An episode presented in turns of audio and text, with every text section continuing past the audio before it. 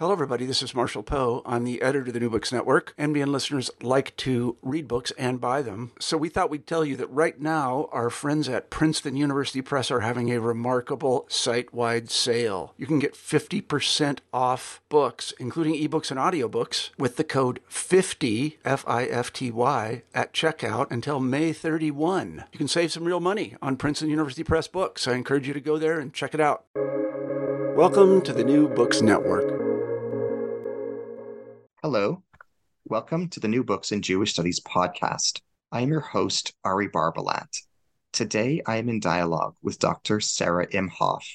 She is Jay and Jeannie Schottenstein Chair in Jewish Studies at Indiana University and also Associate Professor in Religious Studies and in the Borns Jewish Studies program at Indiana University. We will be discussing her new book, The Lives of Jessie Sampter Queer Disabled Zionist, published by Duke University Press 2022. Sarah, it's it's a sincere privilege to be in communication with you today. It's great to get to talk to you again, Ari. For our listeners, Ari and I have known each other since the University of Chicago more than a decade ago when he was taking uh, Hebrew classes and I was a TA. So it's wonderful to be back in contact. Thank you. Can you kindly tell us about yourself? Where did you grow up, what formative events in your life inspired the scholar you would become as an adult? Did you go through anything in life that inspired you to enter Jewish studies? And would you be comfortable to share?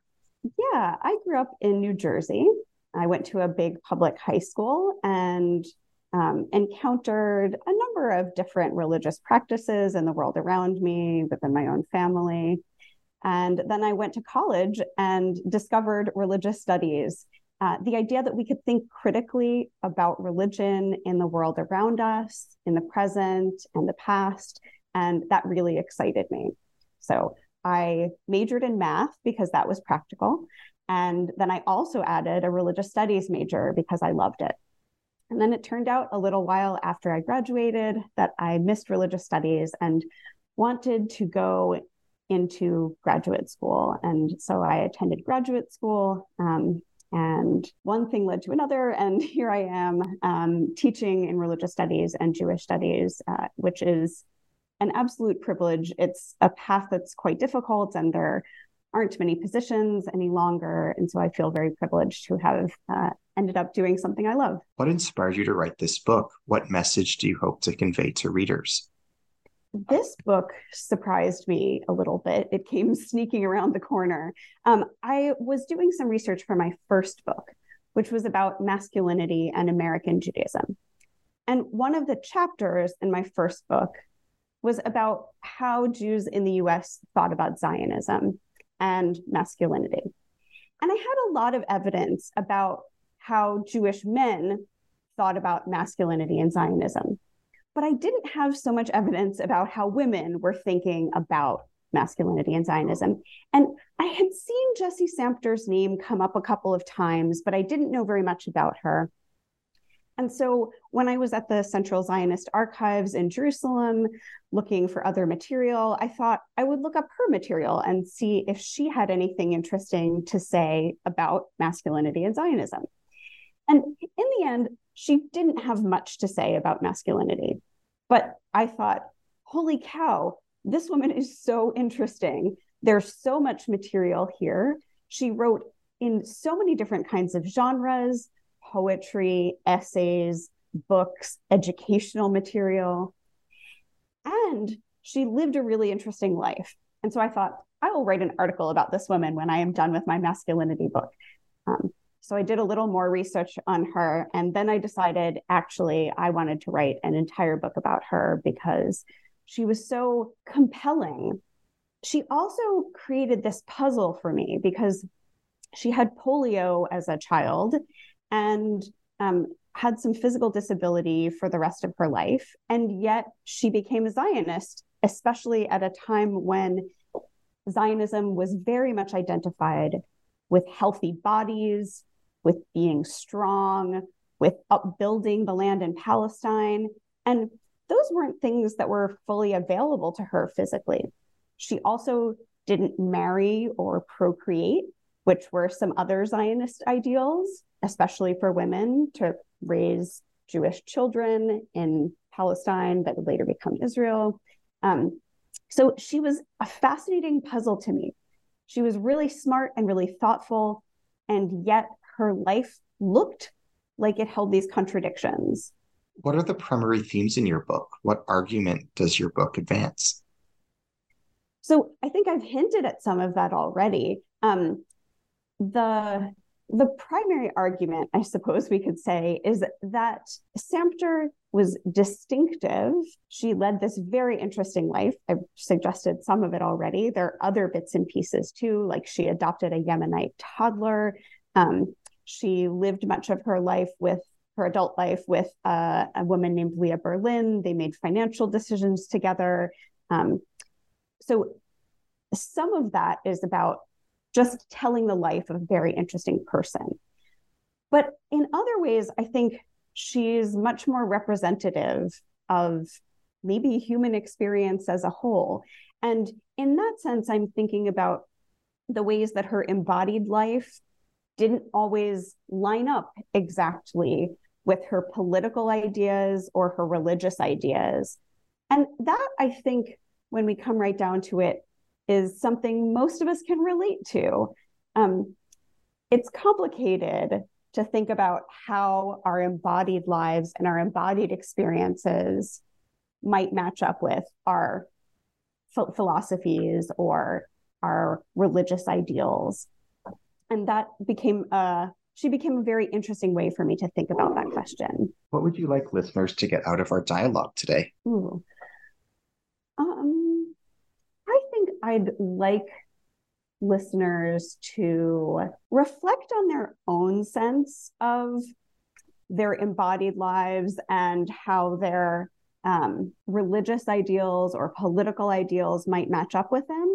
And I think also to remind us to think historically and to remember that the complications of today are not necessarily more complicated um, or more difficult or more confusing than many of the complications of the past. So that was one thing that I thought about when I was researching Sampter and her life. I thought about many of my students in the classroom often think, oh, today in the 21st century, things are so much more complicated, they're harder. We have these more complex ideas and more things to think about. And I don't think that's true. I think that um, at every moment in the past, lives have been complex and um, worth pausing to think about and worth sitting with things that might seem to be contradictory. There are many people you thank in your acknowledgments. Would you like to publicly express gratitude to anyone in particular? If yes, why were they helpful to you? How did they assist?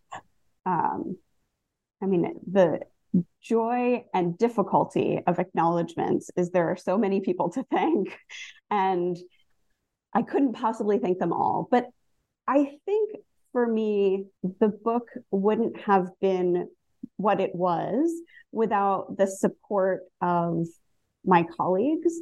Um, my colleagues at Indiana have been wonderful to think with. My colleagues across Jewish studies have been really smart and probing um, and supportive of a project that's not necessarily a run of the mill Jewish studies project. Um, and of course, my family.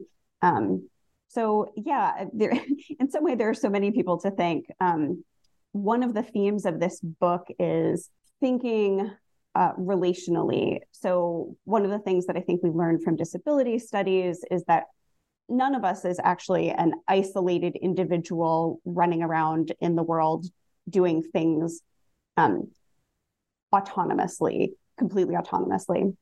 And um, and so I don't think that about the writer either. And so the writer in this case is me, and I couldn't have done this autonomously. And even if I had done it in sort of isolation, that would still be in many ways in relationship to others what other academics have thought, um, what I've heard other people analyze and describe and think about at conferences. Um, so I guess in some way the acknowledgments will never be long enough to get everyone in because I think of this book as other academic works too as a, a profoundly relational one. What was it like seeing a sign with a Jessie Sampter quote on it in India? When did you see it? How did you come across it? What does the quote say and mean? So this is a story that I tell in the fifth chapter of the book.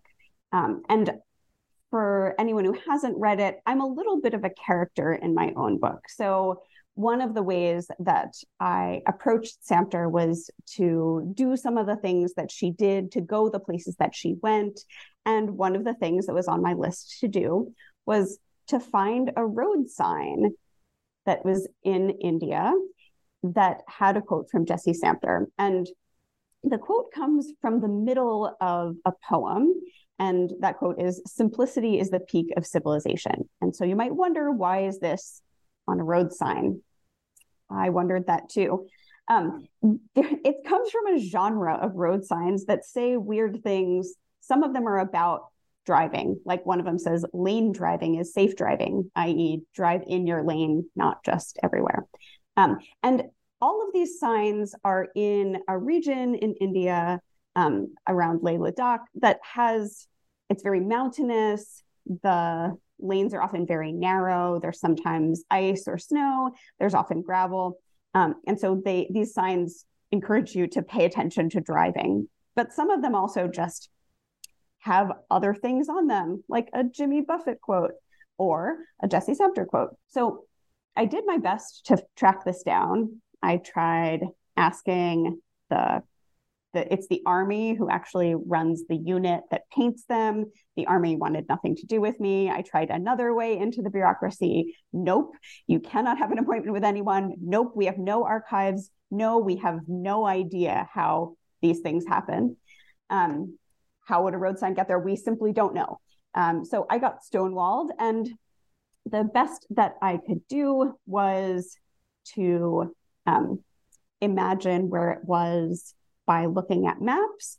Um, I think we found the place, but the the sort of sad ending to this story is when we got there, the sign was still there, but it had been painted over, and there was a new saying on it. So I could have been extraordinarily disappointed. I'll admit I was a little disappointed, but it also made me realize in a very concrete way that there are lots of things about a person from the past that we can't know anymore, that we don't have access to. Um, that's also true about people in the present, right? There are things that we can't know about them that we don't have access to, but especially people from the past. And so this was a good reminder for me that just because this sign had been painted over didn't mean that it wasn't meaningful. It didn't mean that lots of people didn't drive by it and think, who's Jessie Sampter? Or that seems like an interesting quote or something else. Um, but we just don't know. We don't know what those people thought or who they were. And we can't ask anyone now because no one's driving by to see a Jessie Sampter quote. So, in a way, it felt like an important reminder near the end of research where I had done a lot and I knew a lot about this woman. I had read hundreds of her letters, all of her books, all of her the saved um, but unpublished poems and essays and autobiographies that were in the archives, but there were still so many things that I was never going to know. And so it was a good reminder of that. How did Sampter's ordeal with polio impact her personality and her psychology? Great question one of the things I tried to resist doing was psychologizing everyone, but I can at least share with you some of my thoughts here. By the way, I think it's very tempting to psychologize people, especially when you spend so long with their letters and their writings. Um, my strong sense of Jessie Sampter was that she was very sincere, very learned, and maybe a little bit of a pain. um, I think she may have been sometimes a difficult person to have as a friend or as a sister. uh, but she had very deep and meaningful relationships. So she wrote a long letter to her sister and her sister's family basically every week that she um, was in Palestine. She moved from the US to Palestine in 1919 and basically stayed there for the rest of her life. She did make a couple trips back to the US, but she settled in Palestine once she was there. She was also very close friends with Mary Antin. She had a mentor mentee relationship with Josephine Lazarus, who's the sister of Emma Lazarus. And Josephine Lazarus was uh, an, I think, an underrated um, writer. And she also was a mentee of Henrietta Szold. They had a very close relationship also. Um, and Leah Berlin, the woman she met in 1919, Leah was a Russian Zionist who had moved to Palestine several years earlier. And the two of them hit it off. They lived together. Um, they made financial decisions together later on after Sampter adopted Tamar, um, the Yemenite toddler. Um, Sampter raised her in large part, but Leah Berlin was definitely part of that. Um, she would sometimes later in later years go visit Tamar at school when Jessie and Leah were living on the kibbutz. So all of this to say, um, it's hard to know exactly what Sampter's life would have looked like had she not had polio when she was a child. But having had polio, and I think it's pretty clear from her description of her later life that she had what we might now call po- post polio syndrome, which could on many days mean um, pain and weakness in her muscles. It certainly meant um, she she struggled with mobility on many days. She never used a wheelchair, but there were days that she couldn't walk much. Um, there were even terrible days when she couldn't get out of bed. And I don't know what her life would have been like had she not had polio, but I do know that having had polio attuned her to the physical limitations of being a human and the interdependency of humans that people, like I mentioned before, um, aren't just autonomous beings who get to go around in the world doing exactly as they like, but in fact are um, have lives that are very much intertwined with others, depend on others.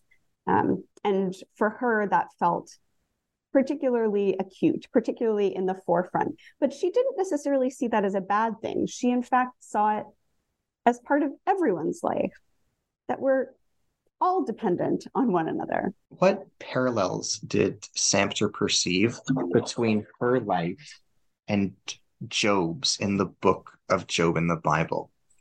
How did she how did she perceive the interconnection? So she writes um, in one of in one of her unpublished autobiographies that she sees herself as the child Job because when she um, came down with polio, it was right around the same time that her father died. Because of the polio, she could no longer play the violin, the doctors told her, and that had been a major source of joy. And so she felt I have nothing left to lose. God has taken everything from me, just like the character Job in the Bible. Um, however, it's she sees her own story as a little bit different from Job in the sense that she does not react to this by saying, um, I absolutely trust you, God, but she reacts to this with a little more skepticism. She does see herself as a tragic figure like Job, but then she also questions what does it mean to have a relationship with a God who would take all of these things away from me? And her vision of God is not ever a very personalized God. It's not a God who would make an individual decision about a person and then punish them in a certain kind of way. Her idea about God is a much broader, sometimes bordering on pantheistic or panentheistic um, vision of and all embracing. Sometimes she'll use nature as the word. So there is also this tension because she doesn't see God the way Job sees God, right? Job sees God as a personality. And Sampter knows that this is one of the gods of the Bible, seeing God as a personality, but that's not her theological approach. She doesn't believe that God is more or less one personality in the sky, but rather that God is unity or capital N nature or something more like that. So Job as a figure is someone she can compare herself to, even if she doesn't share his the- theology. In what ways does your book contribute to debates surrounding quote unquote muscular Zionism? I think the biggest thing that it does is demonstrate to us that not all Zionists bought into muscular Zionism in the same way. Sampter was a very outspoken Zionist um, from the middle of the 1910s to the end of her life. She wrote essays and poems and educational material promoting Zionism. She was extremely active in Hadassah, the American Women's Zionist Organization. And we might say, hmm, all of this does not seem to line up with the idea that what a good Zionist does is go to Palestine and work the land. And in many of her moments, she recognized that she was not the typical Zionist. She was disabled. She could not plow the fields for hours on end, or really at all. And yet she saw something of importance in the idea that uh, the Jewish people should be a people, should have a culture, and should have a place to develop that peoplehood and culture. I think that it's useful to look at the ways that she engages the larger conversation about muscular Zionism. There are times that she basically buys into it. She has a moment when she says, I had a dream that I gave my life for a halutz, who is a male pioneer a male Zionist pioneer, and she feels like maybe that's the right thing to do. In that moment, of course, she's very much buying into the muscular Zionism, and she's saying, My life is worth less than this muscular Zionist male ideal. But then there are lots of other moments where she says, Hmm, actually, I have plenty to contribute, and so do all of these other people. So do these other women who are near me in the hospital. So do these people who are injured. So do these people who are deaf. Um, that all of these people are part of the Jewish people, and all of these people have something important to contribute. And ideas about muscular Zionism are damaging. They're excluding a bunch of people who are important to the Zionist project and should be included in the Zionist project. So I think that she's a really good reminder for us that Zionism doesn't speak with one voice, not in the not in the past and probably not in the present either.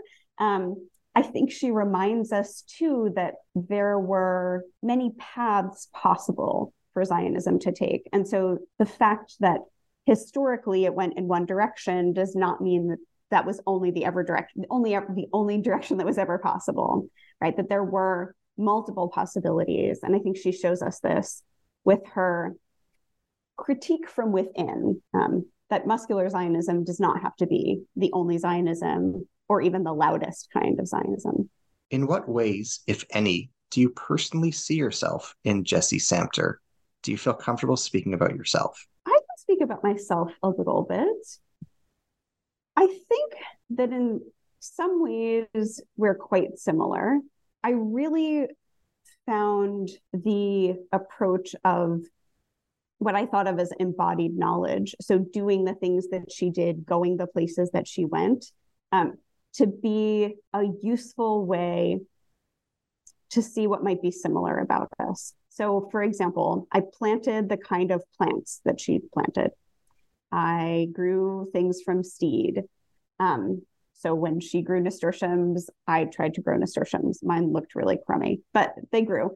Um, when she wrote poetry about the birds in New York City, I sat and looked and listened for the birds in New York City, which is not something that everyone does apart from, say, bird watching in Central Park, which was not what she was up to. She was just interested in, you know, the starlings hopping about. And so I thought, oh, what do you experience? What do you hear? What might you think about if you sit in the city near where she grew up and listen to the birds?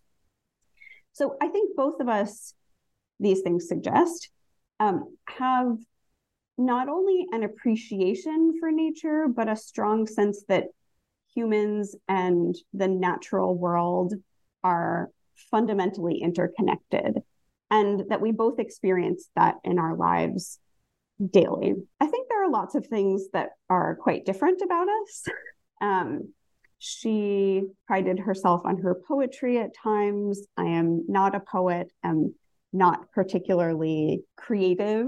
Um, she was musical, I am not really musical. I think she also sometimes took her friends and family for granted in ways that I hope that I do not do. Um, she was, however, very plain spoken with people. And I think that's maybe a, sh- a trait that we share.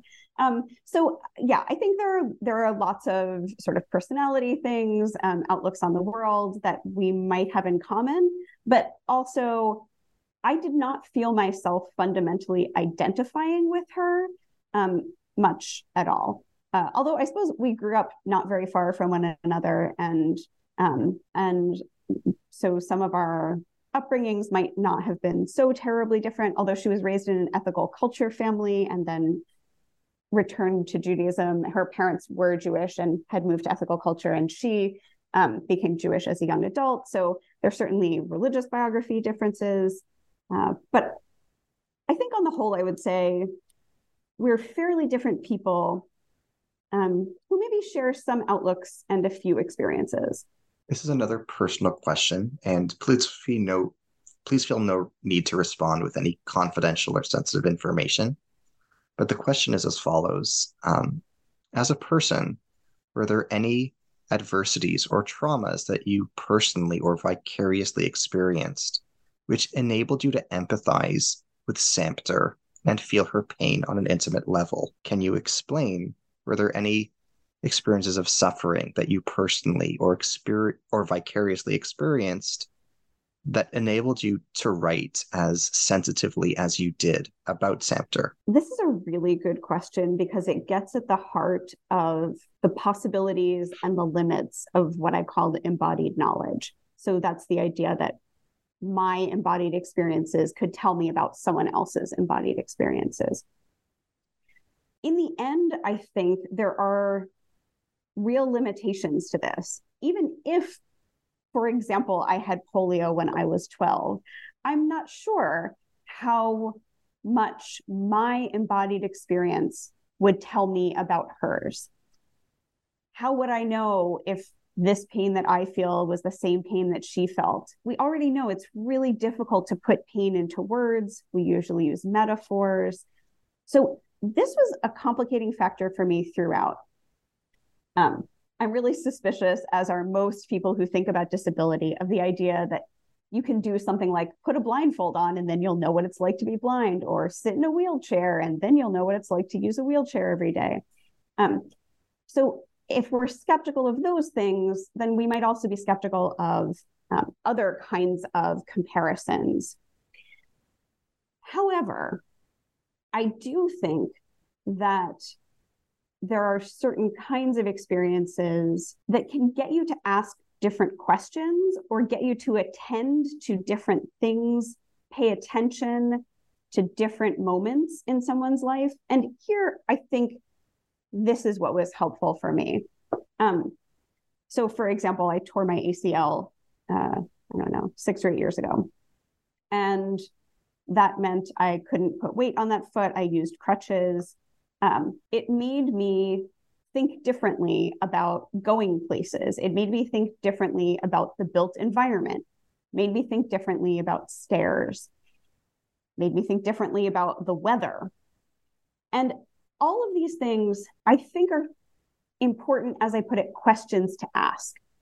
So for Sampter, what would she think differently about? She thought differently about writing or about typing because her hands were something that often experienced pain and she described them after the polio as being deformed.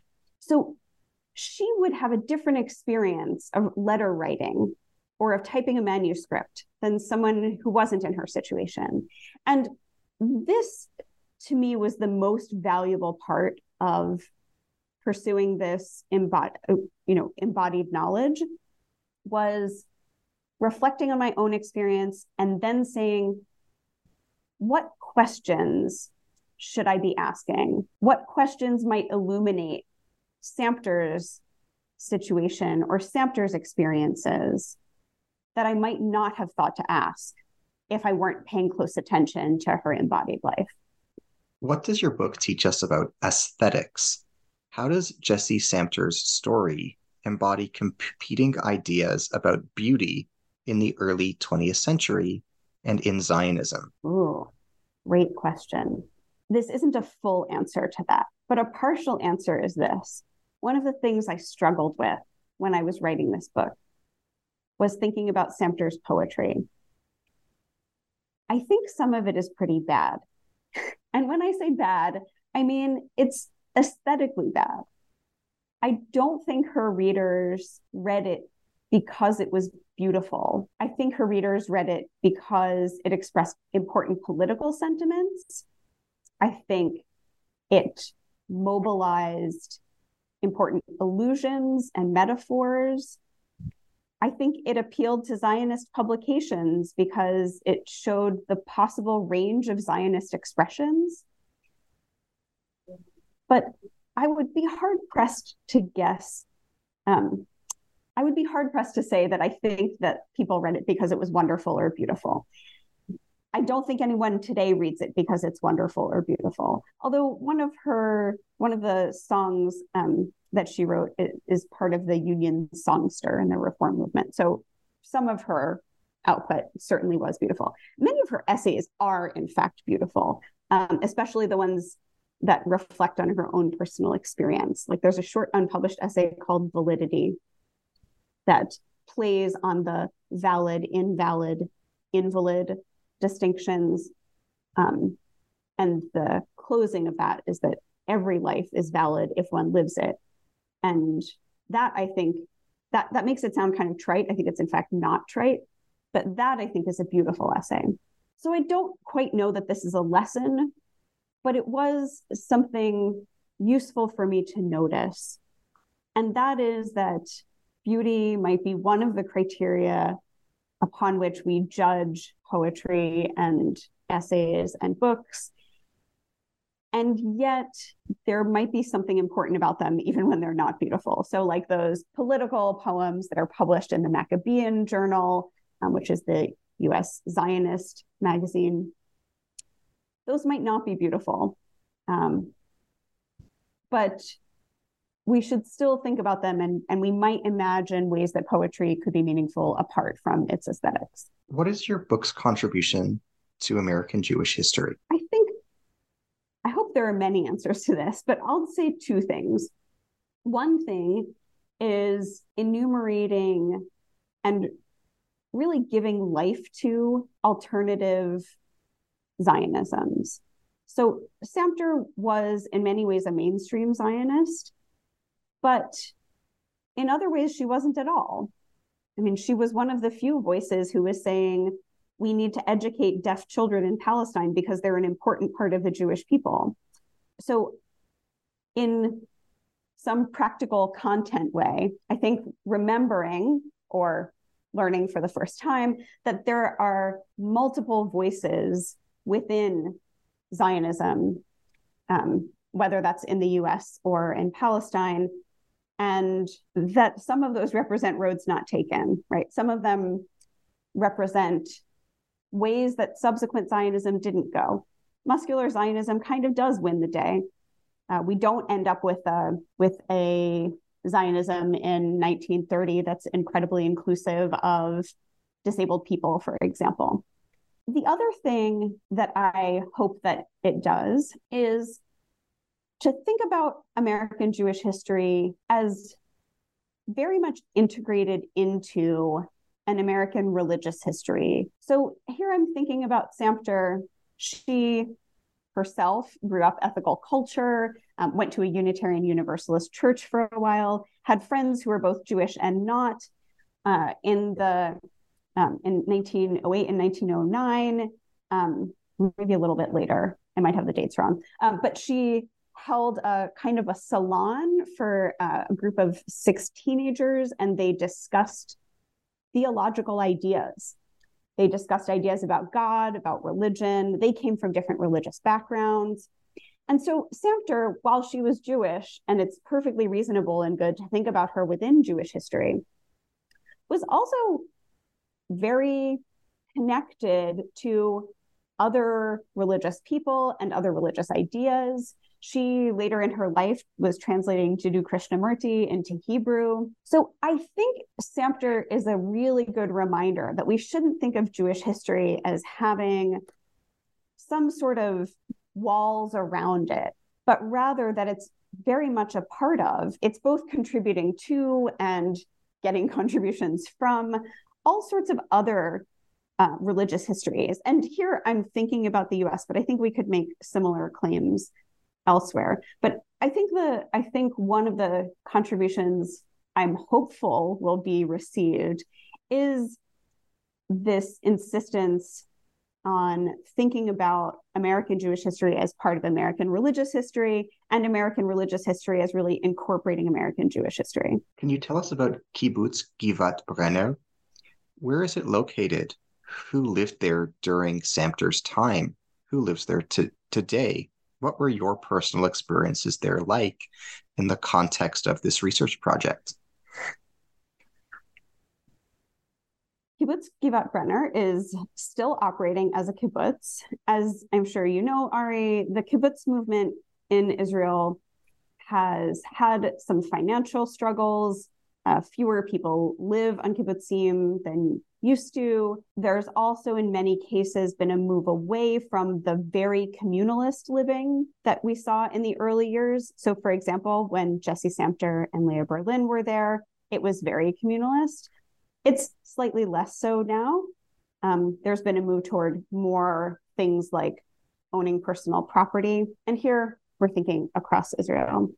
Uh, Brenner is still a lovely place. And when I was there, the um, the members of the kibbutz happily showed me around. They have a small archive there that is very lovingly kept, and so there were there were ways that I could see the history, um, because the kibbutz has been continuously inhabited and really cared for by its members. Um, but there are other ways that it's quite different now. When Sampter and Berlin joined Givat Brenner, the a couple of the kibbutz members called them not to their faces, but called them old ladies. Um, they were not old ladies; they were in their forties. But um, but that gives you a sense of the membership at that time. So this would be um, in 1933. It was quite young. Uh, there was um, growth at the kibbutz too. The kibbutz welcomed, it was starting to, before Sampter died and continued to after she died, um, uh, welcome refugees from Nazi Germany. Um, so it's, yeah, it's been a very vibrant place. Uh, Sampter and Berlin really liked it there, although there were ways that Sampter didn't quite fit in um, there was a discussion when Sampter and Berlin wanted to join the kibbutz among the members about whether they should be allowed to join, in part because of the physical reasons, like how would Sampter especially contribute to kibbutz life. There was also the question of the money, because Sampter came with a substantial amount of money, not like giant piles of it, but enough that she um, her money would make a difference to the kibbutz.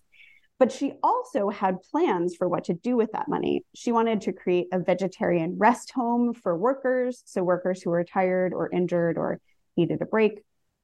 Um, and ultimately, the kibbutz decided to invite Sampter and Berlin to join and allowed her to use the money to create the rest home. It's still there. Um, it's no longer functioning as a vegetarian rest home. Um, as not long after she died, it stopped being vegetarian.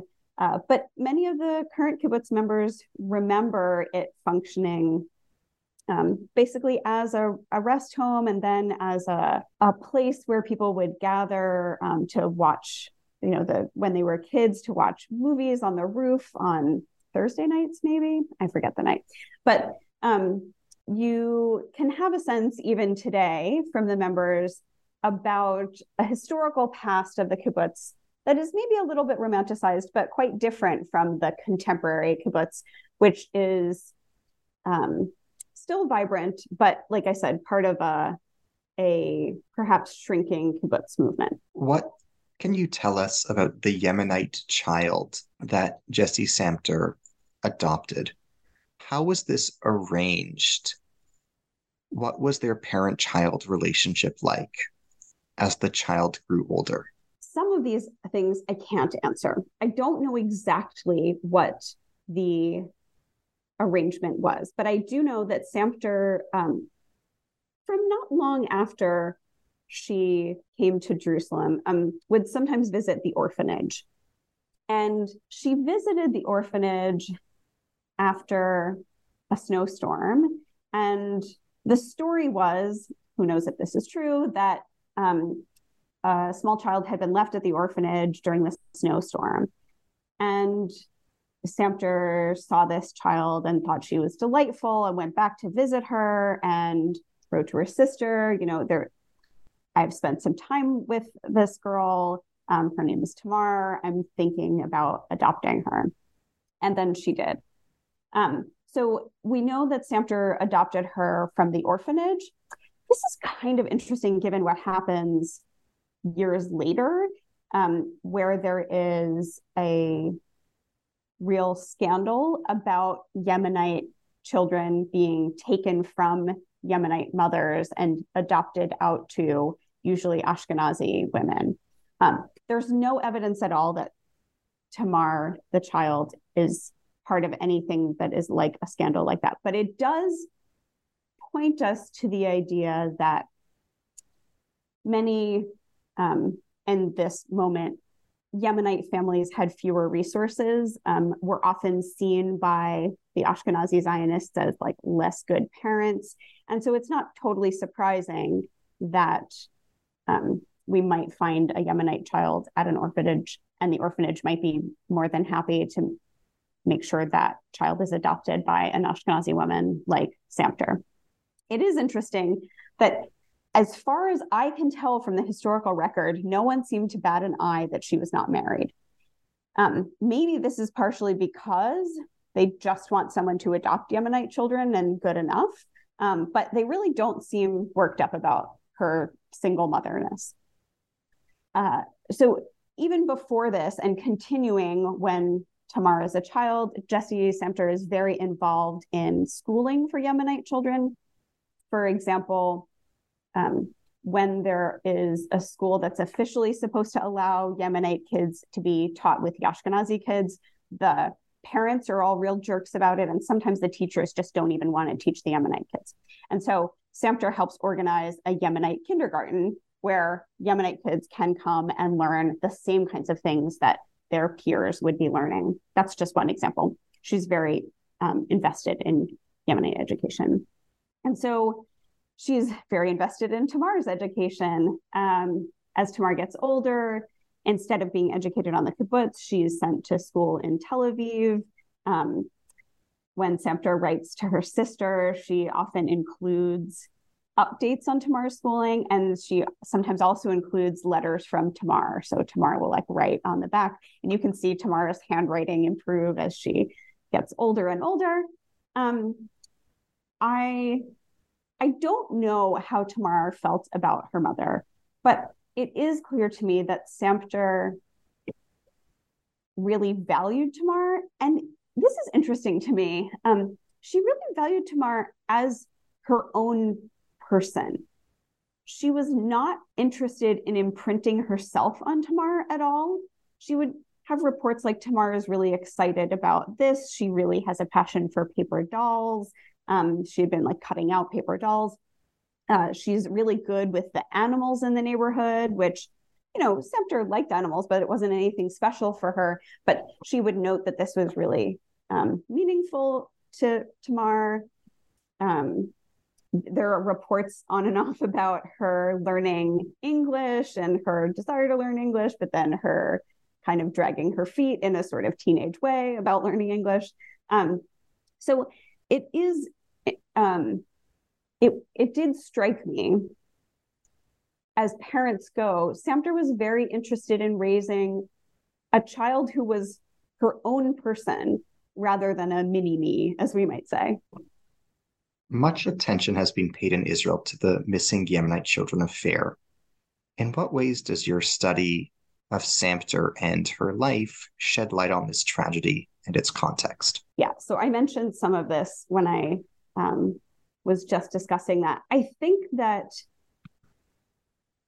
even though it's from an earlier historical period, the idea that Yemenite kids might end up at an orphanage um, is makes historical sense because I think um, it's reasonable to say that most of the doctors would have assumed that Yemenite mothers were less fit mothers. They understood less of the science. They weren't um, using the most up to date ways of you know nursing or child rearing so there would have been a medical prejudice against yemenite ways of parenting um, and there just would have been fewer resources within yemenite communities to care for yemenite babies um, i think it's fair to say it's extraordinarily unlikely in any historical period that people give up babies that they're perfectly um, that they want and that they're perfectly able to care for.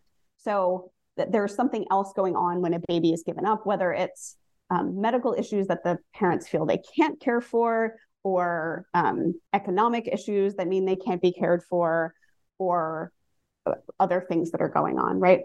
And I think many of those other things we can say because of the financial structures and the social structures and the ideals within the yishuv, um, which are all designed to benefit more Ashkenazi Zionists. These things often worked against Yemenite, especially mothers and children.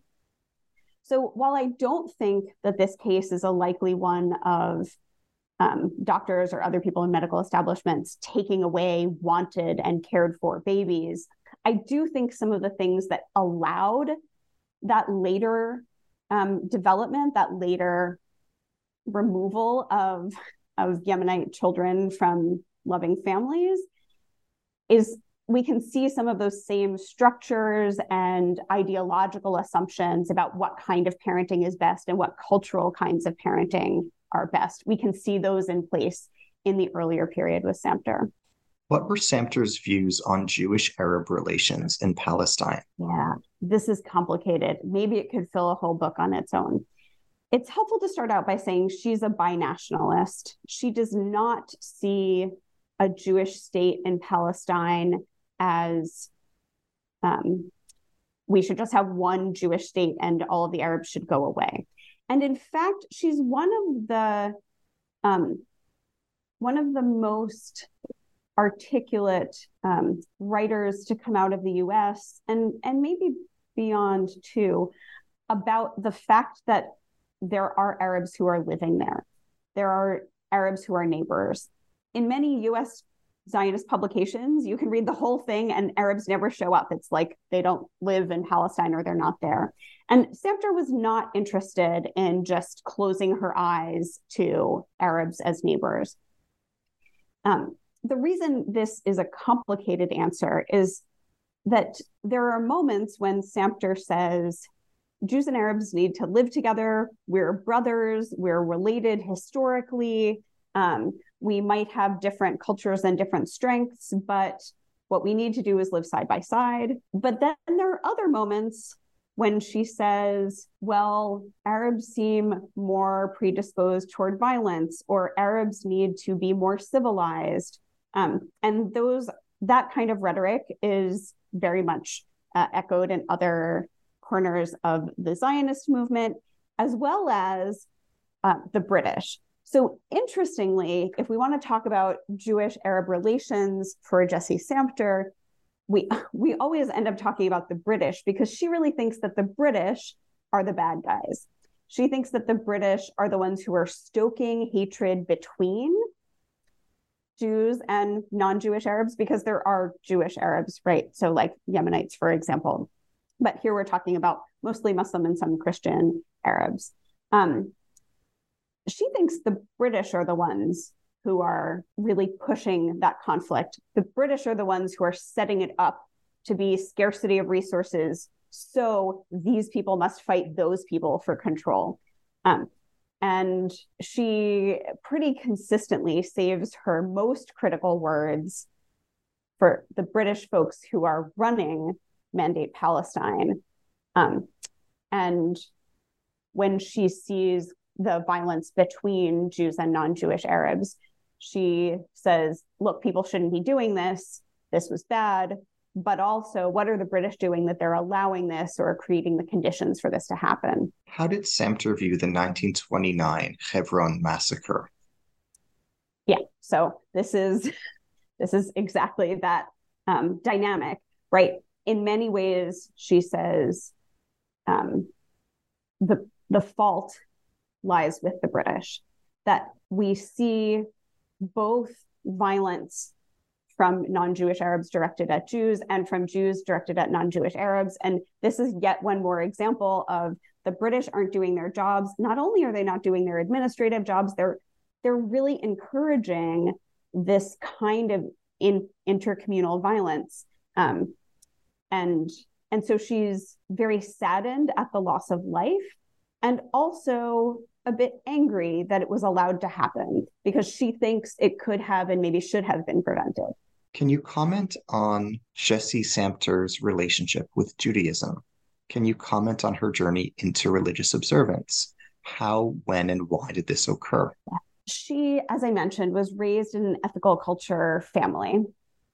Um, in New York City, ethical culture is a, a religious movement that sort of grew out of Judaism. Felix Adler, its major leader, uh, did rabbinical training, but then could not bring himself in his account um, to be a traditional rabbi. Ethical culture has the motto deed, not creed. So the idea is that one should do good things, but it's less important to sign on to any particular creeds or dogmas. And her, the rest of her family, like her sister, continued on um, identifying with ethical culture. Sampter basically self identified as a seeker as a young adult. She went to a Unitarian Universalist church for a little while. Um, and in fact, at that Universalist, Unitarian Universalist church, she met Hyman Siegel, who was a poet and a Zionist. And that led her down the path of Zionism. She was very excited about it. And so, interestingly, she becomes a Zionist before she really gets invested in Judaism. So for her, this means thinking about Jewishness as peoplehood, as culture, as connection among Jews. And then from there, she moves to Judaism. It's during this time that she meets Henrietta Szold, who um, introduces her into many Jewish circles and Jewish practice. Um, starts she starts learning Hebrew she tries what we would think of as greater religious observance, not quite orthodoxy, but close to it for a little bit, but decides that's not quite for her. Uh, her theological ideas continue to develop and grow, but she still has this idea of God as part of the natural world or as integrated with the natural world rather than as a, an independent personality commandment giver or something like that. Um, so she very much identifies with the Jewish people and she's also a little bit flexible about what her Judaism might be.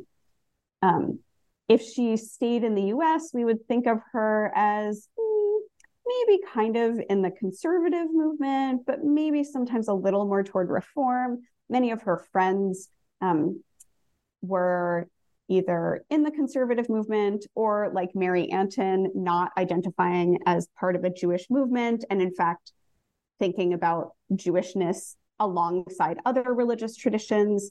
So, in some ways, she's ha- she has ideas that are very central to who she is, um, that are about Jewishness, um, and in other ways, she's maybe a little less traditional in her Judaism, although she like early on um, in her zionist career i'm thinking about a pamphlet where she says jews should celebrate hanukkah and not christmas um, which sounds like an obvious thing to us now maybe but actually was very it was very common for especially people from german jewish families to celebrate christmas too. She did as a child both um, and and so she's interested in the ways, especially that religion and religious practices can support the idea of a peoplehood or a culture of Jewishness, we might say. Um, yeah, I mean, there's tons to say about her own theology. Um, but it is fair to say that her interactions with Judaism in its established forms are not easy to describe. It's not like, oh, she was just a real member of a reform congregation, not that there were really in Palestine at the time. Um, so she's invested in Judaism, but she's also invested in her own kind of Judaism that in many ways lines up with those around her, but in some other ways does not. How has Sampter been remembered after her death? How did her death change her reputation? One thing that made me write this book was that Sampter was more or less not remembered. That's not true in every situation. The kibbutz remembers her and remembers her mostly fondly. She shows up occasionally in bits and pieces of scholars' work today, usually as an example of something. In the mid 1950s, a woman named Bertha Badt-Strauss wrote a biography of her, and that biography claims Sampter as a as a kind of reconstructionist Jew. And of course, Sampter was friendly with Mordecai Kaplan and did learn from him. But it was interesting to for me to see after her death that some people described Sampter basically in their own image, right? So Bertha Badt-Strauss herself was a Reconstructionist Jew with a very interesting biography, uh, and and she saw Sampter as an educator and as a Reconstructionist these were things that she was too. Um, the many of the women from Hadassah saw Sampter as the best of Hadassah, right? She was like the, you know, one of the most articulate Hadassah ladies. Uh, and then she was more or less not remembered. Um, she doesn't play a big role in any academic books other than that biography that I mentioned. She's not well known in histories of Zionism. She's she was not even widely celebrated in kind of women's circles, like women's Jewish history circles. Um, there are no roads named after her in Israel, like there are, say, Henrietta Szold and so this got me to wondering why is it that she's not really remembered? Um, I think some of this is about the the details of her life. She was survived by Tamar, um, but she didn't have a traditional family in the sense of uh, a husband and many children who were in a position or interested in making her legacy obvious to others. Um, I think her, the fact that her brand of Zionism was not really the brand of Zionism that got picked up and went for and and went forward is another reason, um, because she was critical of some of that Zionism. Yet another reason that some subsequent people might be less interested in recovering her or using her in those ways. I, um, you know, to promote their uh, own political ideals. And I also think because she's not an easy fit for stories about muscular Zionism. Um, maybe it wasn't quite so appealing to tell that story, or maybe people didn't quite know where to fit it. So I think for a bunch of reasons, she was largely not remembered. And I think it behooves us to ask why some people get remembered and why some people don't get remembered, and what we might learn from remembering some of the people who um, maybe don't fit stories we tell so neatly. As we bring our dialogue today to a close, do you mind sharing what you're working on now or next as your current work? So the answer is several things. One of them is inspired a bit by SAMPTER, and that is uh, Andrea Cooper, who is at UNC, and I are embarking on a project thinking about women as Jewish thinkers. And that will be a collaborative project uh, among many of us to ask different questions so that we can expand the canon of Jewish thought to include people who are not just men. Um, we think that we'll get to ask really interesting questions. We'll get to explore different genres and hopefully shed some light on even our current canonical sources. I'm also working on uh, an accessible book about Judaism in the Americas. And so here I want to think hemispherically. There's a, a sort of standard story about Jews in the US and that begins with 23 refugees from Brazil landing in New Amsterdam. And while that's an important story, I think that story highlights the US in ways that might not always be warranted. Those Jews were coming from somewhere else in the New World. They were coming from Brazil. And at that same time, there were other Jews in Latin America and the Caribbean. And in fact, Latin America and the Caribbean were really the center of American Jewish life until the 19th century. So I'm interested in telling this story in an integrated way, not just because I think it's a more accurate history, but also because it reorients some of our themes.